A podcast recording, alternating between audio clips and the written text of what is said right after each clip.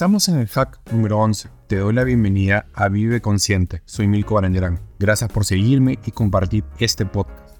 Si tienes alguna consulta o duda de lo que has escuchado en este podcast, búscame en LinkedIn, Instagram, TikTok, Facebook o YouTube como Coach Milko BM para ayudarte y aclarar tus dudas.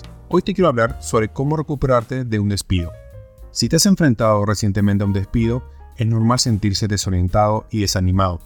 Sin embargo, es importante que recuerdes que esta situación no define quién eres ni tu valor como profesional. Aquí te presento algunos consejos para ayudarte a recuperarte de un despido. Número 1. Permítete sentir tus emociones. Es normal sentirte triste, enojado o confundido después de un despido. Permítete sentir tus emociones y no te juzgues a ti mismo por ello. Es importante que reconozcas y aceptes tus sentimientos para poder procesarlos y avanzar. Número 2. Toma un tiempo para ti. Después de un despido, puede ser beneficioso tomar un tiempo para ti. Dedica tiempo para hacer cosas que disfrutes y te relajen, como hacer ejercicio, leer o pasar tiempo con amigos y familiares. Esto te ayudará a recargar energías y a mantener una actitud positiva. Número 3. Evalúa tus habilidades y experiencia. Aprovecha esta oportunidad para evaluar tus habilidades y experiencia. ¿Hay algo que puedes mejorar o perfeccionar? ¿Cuáles son tus fortalezas? ¿Cómo puedes aprovecharlas?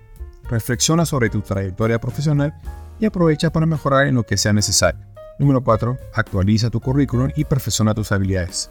Actualiza tu currículum y asegúrate de que sea claro y conciso. Además, aprovecha para perfeccionar tus habilidades o adquirir nuevas, ya sea a través de cursos, talleres o voluntariados. Y número 5. Mantén una actitud positiva. Mantén una actitud positiva y no te rindas. Recuerda que el despido no define tu carrera profesional. Recuerda que el despido no define tu carrera profesional y que hay muchas oportunidades ahí afuera. Sigue buscando trabajo, haz networking y mantén una mentalidad abierta. Gracias por estar en mi podcast. Que tengas una excelente semana. Te mando un fuerte abrazo.